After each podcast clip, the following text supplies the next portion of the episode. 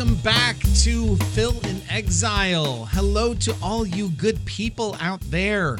Um, just the good people, though, not the bad people. Uh, you shouldn't be listening. I'd prefer it if you just clicked off and went. No, you say Phil, but you said in the first episode that um, human nature is broken and we're all technically bad.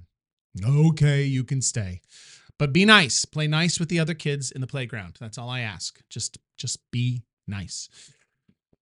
Um, isn't that really what it comes down to? Just try not to be a jerk. Like I feel like so much of uh, just don't try not to be a jerk. It's pretty pretty straightforward advice. Anyhow, I was I was uh, uh thinking this morning uh, about Christmas time being here.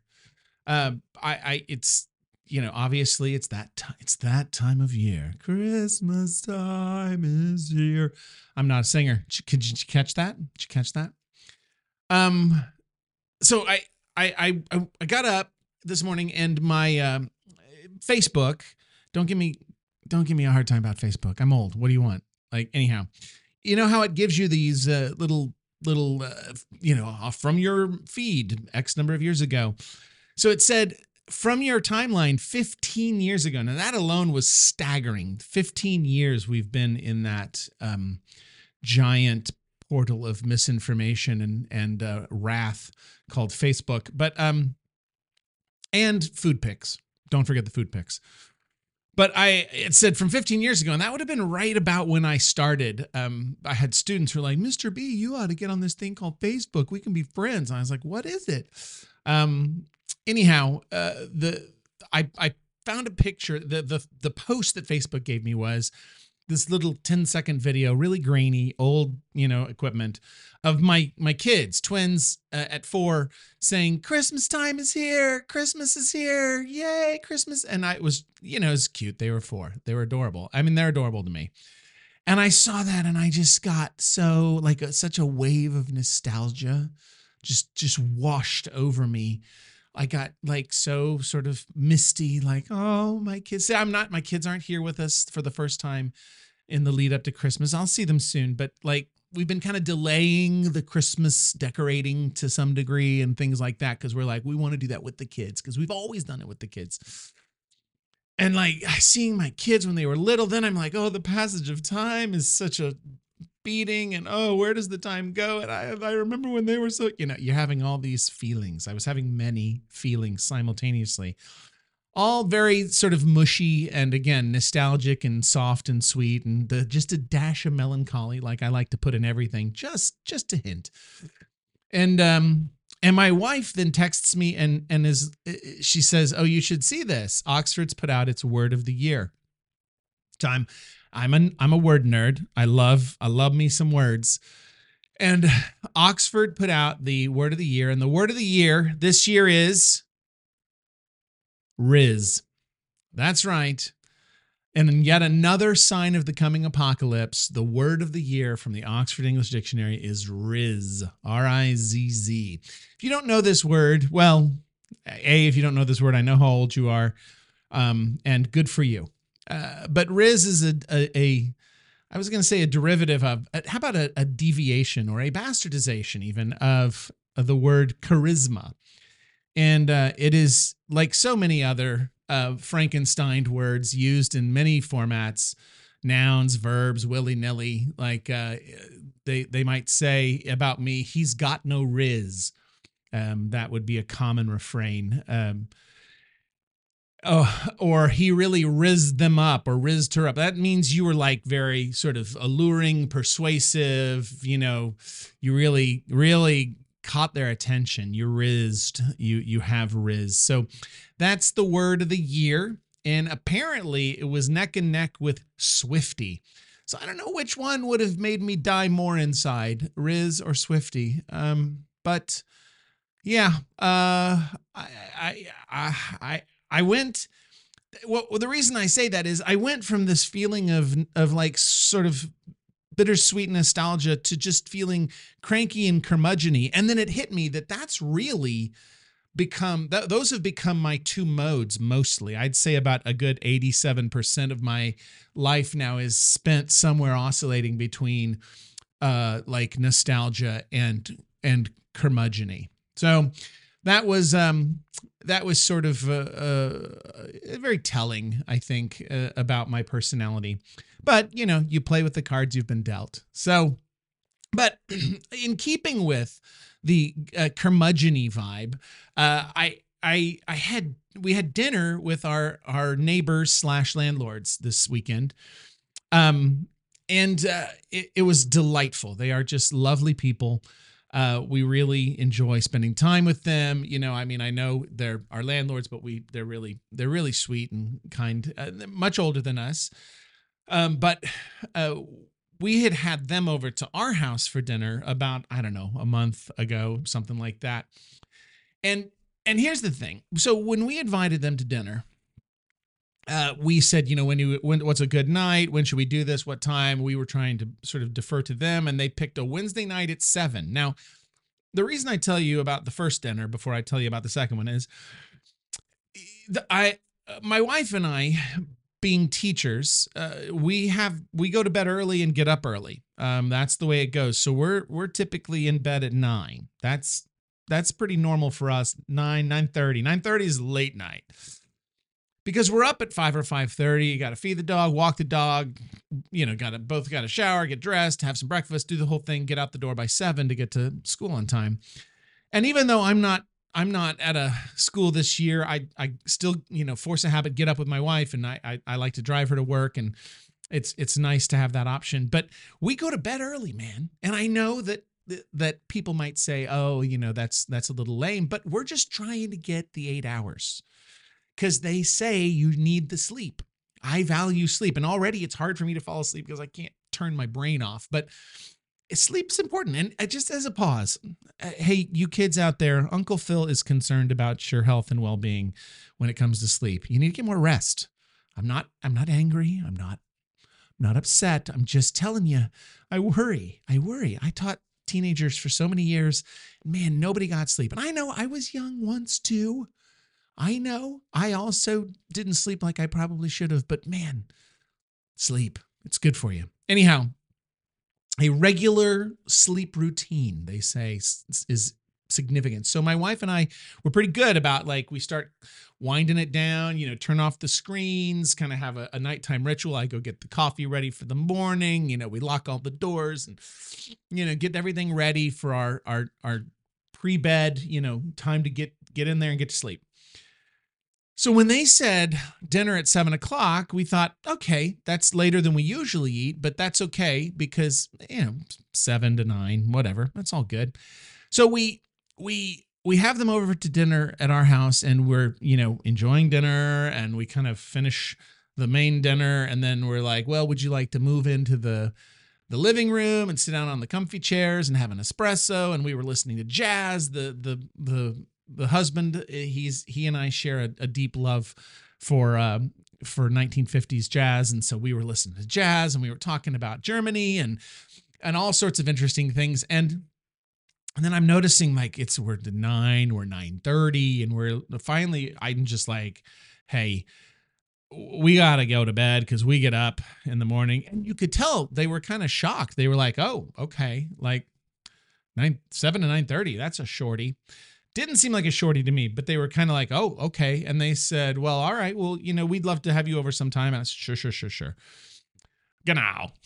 that's that's that's German for sort of for sure. Um, but um, anyhow, they called last week and they said, Hey, do you want to come over for dinner Saturday? And she specifically said, We're going to do it on Saturday. So hopefully you can stay awake past nine. was, I was I was like, is she being a little saucy with me? She's funny. They they are funny people. Uh, they both have a great sense of humor, um, kind of a sly wit. But she was she kind of called me out on my early bedtime. Now I say this because she's she's 89 years old. And she was like, I, I hope you can stay awake past nine, old man. And I was like, okay, okay. All right, I see you.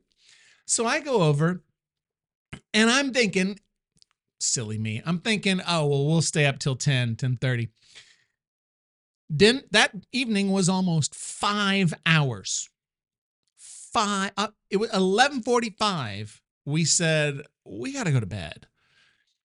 We got there at seven. It- now, here's again, we were having a delightful time. This is not a complaint. I'm just realizing how lame I am. I mean, I know most of you knew that, and I had my suspicions about myself, but but I, it was really driven home that I am a lame oh, I am boring, and I uh, like like you got to understand that this they had a four course meal when we got there there were drinks associated with every course.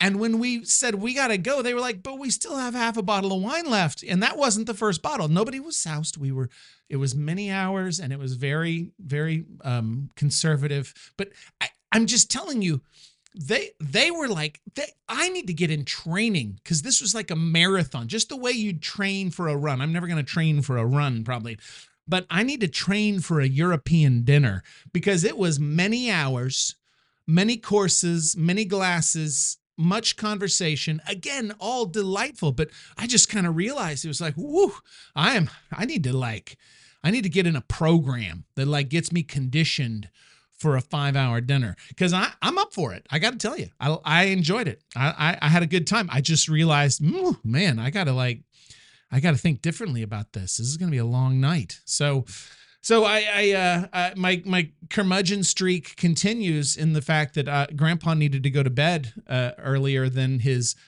his his landlords. Like I got shown up by, I got shown up by an 89 year old lady. She wanted to stay up partying longer than I did, which um you know I, that's impressive. I, I'm impressed. So that that's that's the, the the news of the week. Uh, you know, we're we're we're getting ready for the end of the semester, and our kids are going to come in and Christmas, and it's just the Christmas markets are great. Went to yet another Christmas market in Saarbrücken, uh, just down the road. Did my voice just crack when I said Saarbrücken? Am I having puberty yet again? Man, it's pathetic.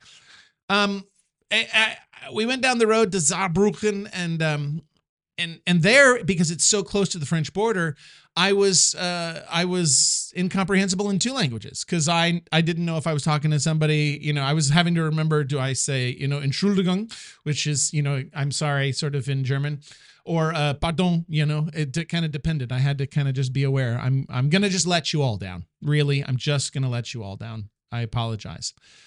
So um, anyhow, we uh we had a we had a good good weekend. Uh, Christmas market, dinner with the German neighbors, good times.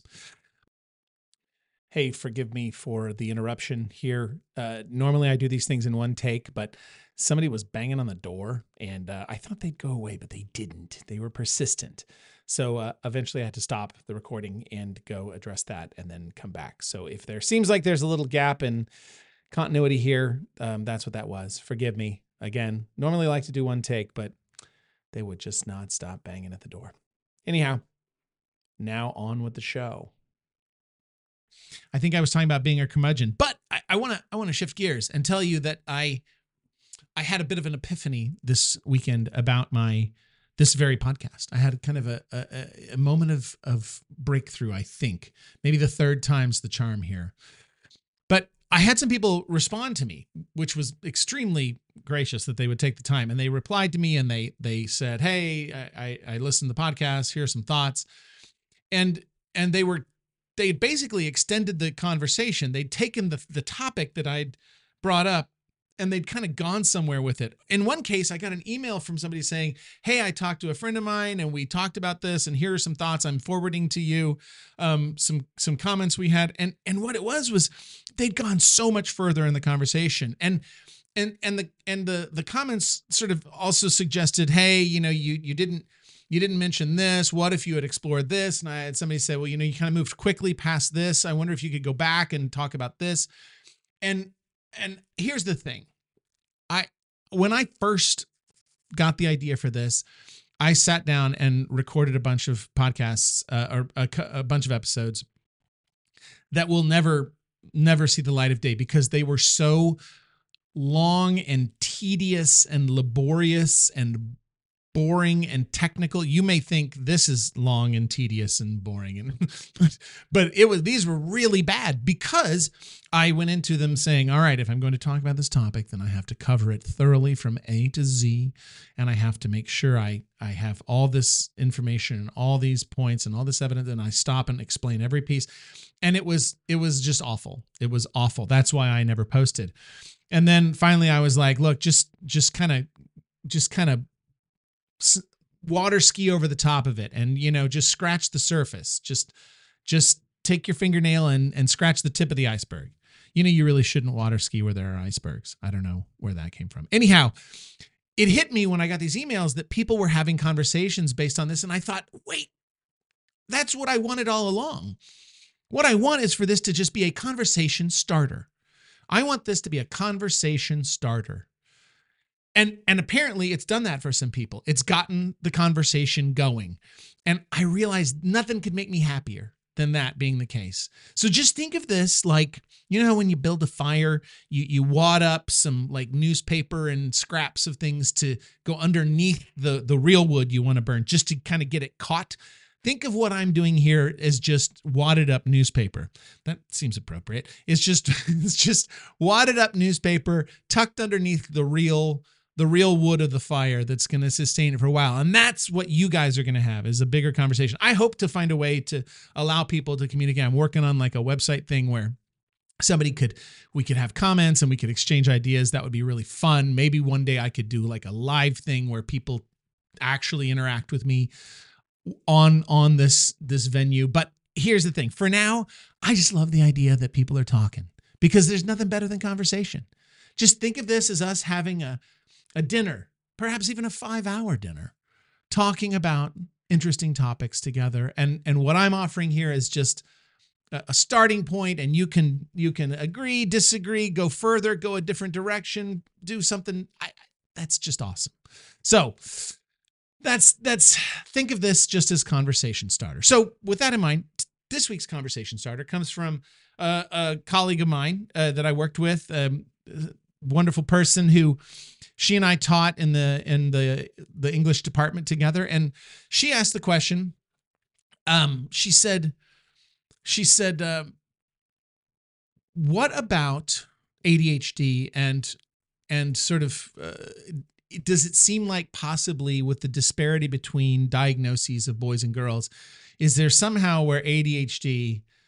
because there's many more boys diagnosed is it somehow just a, a, diagnosis of of being a boy, of masculinity. Well, there's a couple things there. One is the masculinity femininity thing. And I can't resist telling you a funny story about this. So when I went to grad school, uh, almost 30 years ago, 29 years ago, I I was sitting there at orientation, and the particular school I went to had us take um, had us take some tests, and one of those tests was the MMPI. And if you don't know what the MMPI is, um, it's the Minnesota Multiphasic Inventory. Um, and the MMPI was a, a kind of psychological evaluation. And I remember the proctor administering the test said to us, he was he was trying to be very like like uh, you know diffusing he was trying to like diffuse the bomb. He was like, "No, I don't want anyone to worry about this. This isn't telling you that you're crazy or anything." He said, "This is just a, you know, this is just an evaluation, and and uh, it looks at a number of areas. It has questions, and it looks at a number of areas. And if we sense that there might be something." Something different, uh, something out of the normal range, it'll tell us, and we could maybe, you know, if we sense that it's an issue, we might want to call you in. You know, it might flag your test. We might call you into the counseling office just to have a conversation, just to go over the results, make sure everybody's okay. And I remember as he said that, I looked at the guy next to me, whom I had never met. We were just both brand new there for the first day at orientation. I looked at him and I went, I'm totally going to get called in. he looked at me like, why would you ever say that out loud? What's who are you and what's wrong with you? Which could explain a lot. But um, sure enough, I did. I got called in. I got called in a couple weeks later. Note in my mailbox. We'd love to see you in the counseling office to discuss the results of your MMPI. And um, the MMPI was uh, it was the test was about it was like 475 true false questions, something like that. 400 and it was almost 500 true false questions. And I remember the some of the some of the questions vividly. Um, I, I wrote them down actually afterwards because I thought they were so interesting. One was um, I like to repair door latches. True or false? I like to repair door latches. Another one was I like to paint flowers. True or false? There was also um, I like to work on car engines. True or false? Uh, and then I I would love to be a librarian. True or false? There was also this one, this wild card. Um, dirt frightens or disgusts me.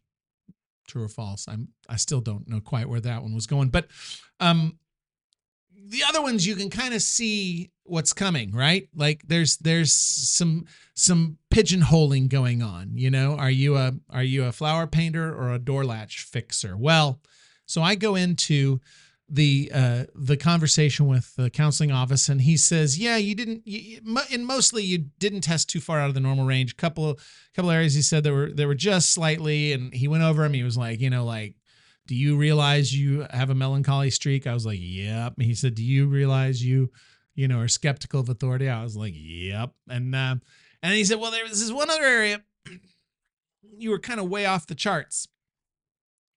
And uh, he said he said that was gender identity.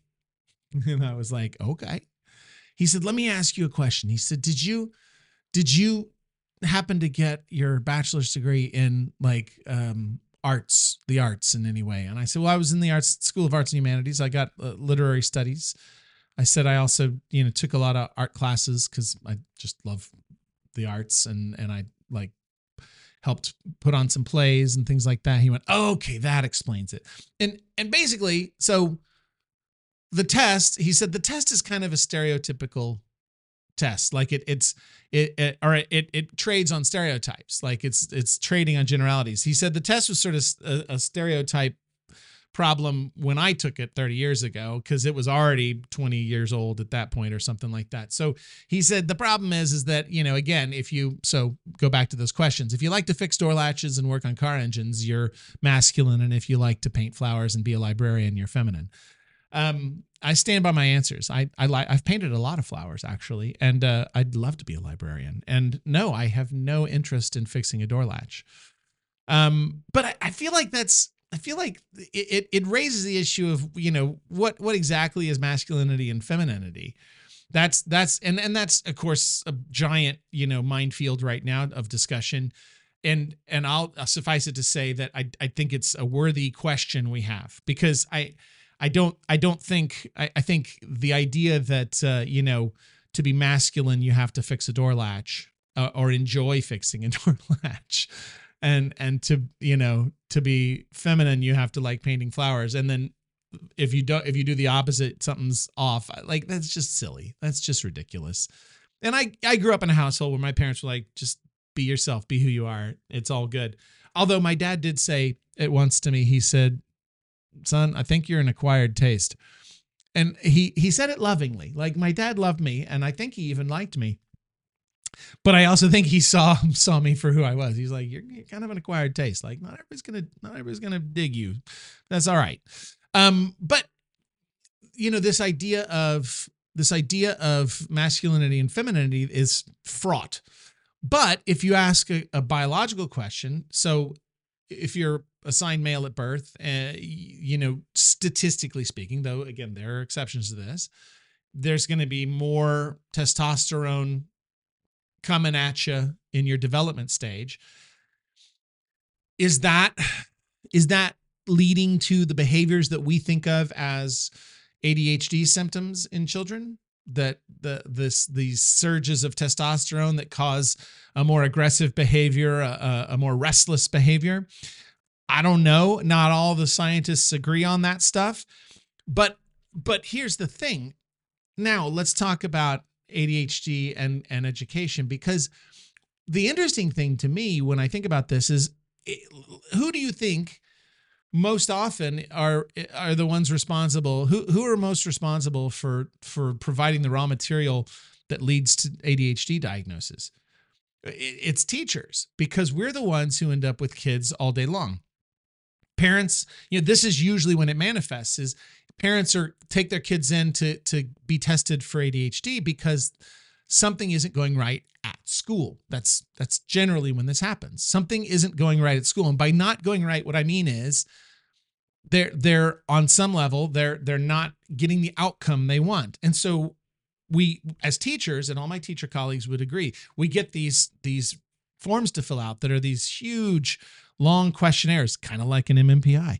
The, these long questionnaires that ask all these questions about the kid's behavior and the kid's sort of demeanor to, to, to be able to establish is this kid, in fact, ADHD? Do, do we need to do something for, for him or her? Like what, what do we do here? And so, so here's the, here's the funny thing is stop and think about this teachers are are often determinative in this but it's based against an expectation that the kid's behavior isn't right for a classroom. But what if, I'm just throwing this out here, what if the problem is with the classroom? Now, before you say, yeah, yeah, my kid's teacher stinks, I'm not talking about individual teachers. I know there are bad teachers out there, but my experience was that most of the teachers I worked with were dynamite. They were so good, they worked so hard, they bent over backwards for their students.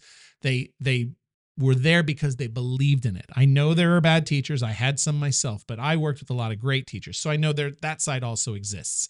There's amazing teachers who work really hard for their students. But what if it's not so much the teacher, but it's the system the teacher's working in? Because here's the thing.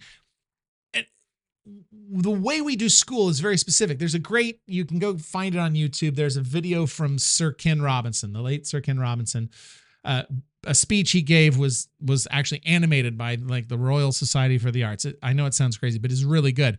But he talks about education, and in it he does mention ADHD in this context. But but the the the idea that he kind of touches on is all of this diagnosis of ADHD comes from the fact that we're looking at kids in a classroom not doing what we want them to do in a classroom. But is it in fact that the kid is wrong, or are we doing the classroom wrong? Because the educational system we have is largely based on this batch sort of batch processing mentality that we got from the factory system of the industrial revolution that says let's just move kids through in batches. The the according to age. But the thing is that's even a flawed system because if you're 40 talking to a 41 year old you don't you don't look at that and go oh well that that's a that's a huge gap between us in terms of development that's that's biologically that's just not how it works because your your frontal lobes are already developed. You've you know, it, 40 and 41 is not a big difference, but six and seven is a big difference, ladies and gentlemen. Let me tell you, ask any child development person, six and seven can be a huge leap. And and so think of our educational system. I always felt it because I was a late late summer birthday, late August. So I was right before the cutoff.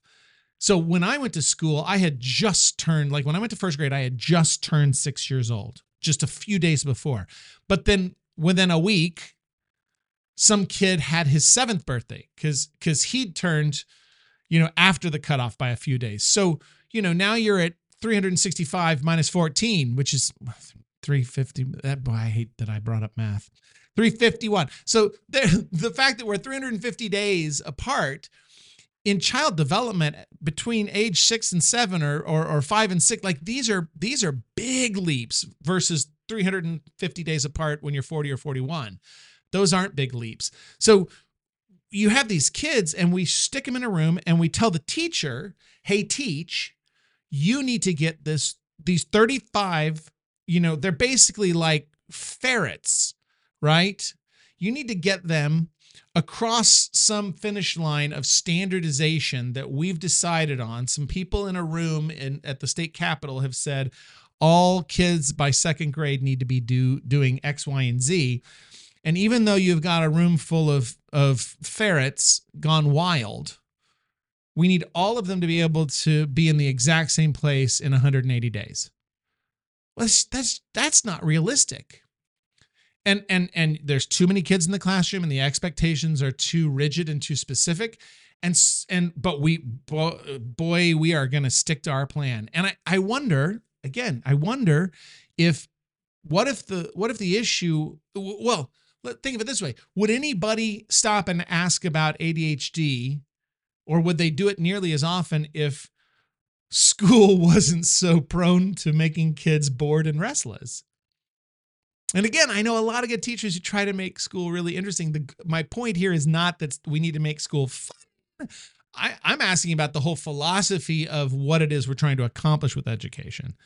And I don't, I don't have the answer for what that is. I'm not somehow suggesting that I've got it, I've cracked the code and I've got it figured out. But I do think that when when we look at this, we we have a system that's that's based on something fairly old that has a, a fairly rigid expectation of what success looks like. And in the meantime, that we we've been keeping the same system going for whatever 150 years. We also have had such massive changes that things that I used to rely on a teacher or a classroom to get, I now have in my pocket on my phone.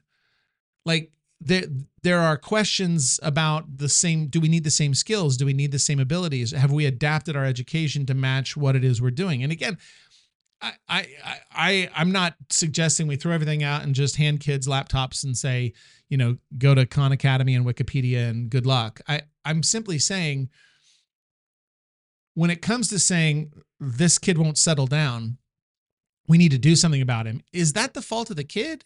Especially if it happens to be biologically motivated. Is that the fault of the kid or is that the the fault of saying we think you should be able to sit still for 45 minutes in a row and not do anything? I don't know. I don't know. Again, I'm not I'm not I'm not, I'm not anti ADHD or treatment. I have people in my own household who who are are treated for ADHD. I'm simply saying I feel kind of guilty sometimes that in my effort to make sure I've covered my own rear end educationally of making sure we move people along that sometimes I feel like I haven't addressed the needs of every kid because I'm I'm scared frankly of of my my the people in charge telling me you didn't get everybody to this. And you can say, "Oh, well I, you know, like I taught at private schools and you know, people we don't have standardized tests. Yeah, but you got the AP test. That's a standard. You got the SAT, ACT. Like these are standardized tests. College entrance is in effect a standardized test. Like we we we have we have so standardized the process that we've put ourselves in a position where we really need everybody to get on the same page. So if Stevie can't sit down, somebody solve Stevie. He's the problem because by God we're going to stick to our plan. Anyhow, that there's my conversation starter for the day. Chew on that. Masculinity, masculinity, femininity, and uh, educational systems and ADHD. How's that? Thanks, Aaron, for a, a huge, giant um, hornet's nest of, of topics. But I, I, I do think there's something interesting that that connects here in terms of our expectations. You know, whether it's our expectations of what it is to be masculine, our ex- expectations of what it is to be educated, our, uh, you know, our expectations of what children are capable of. Think about that. Talk about that. See where you come up with. See what you come up with on that that that sort of range of topics. But again, I am just the conversation starter. I am not the final word on anything. I'm not an expert. I'm just a guy trying to make sense of the world he lives in and hopefully leave it a better place than he found it. So, with that being said, I wish peace and love to everyone.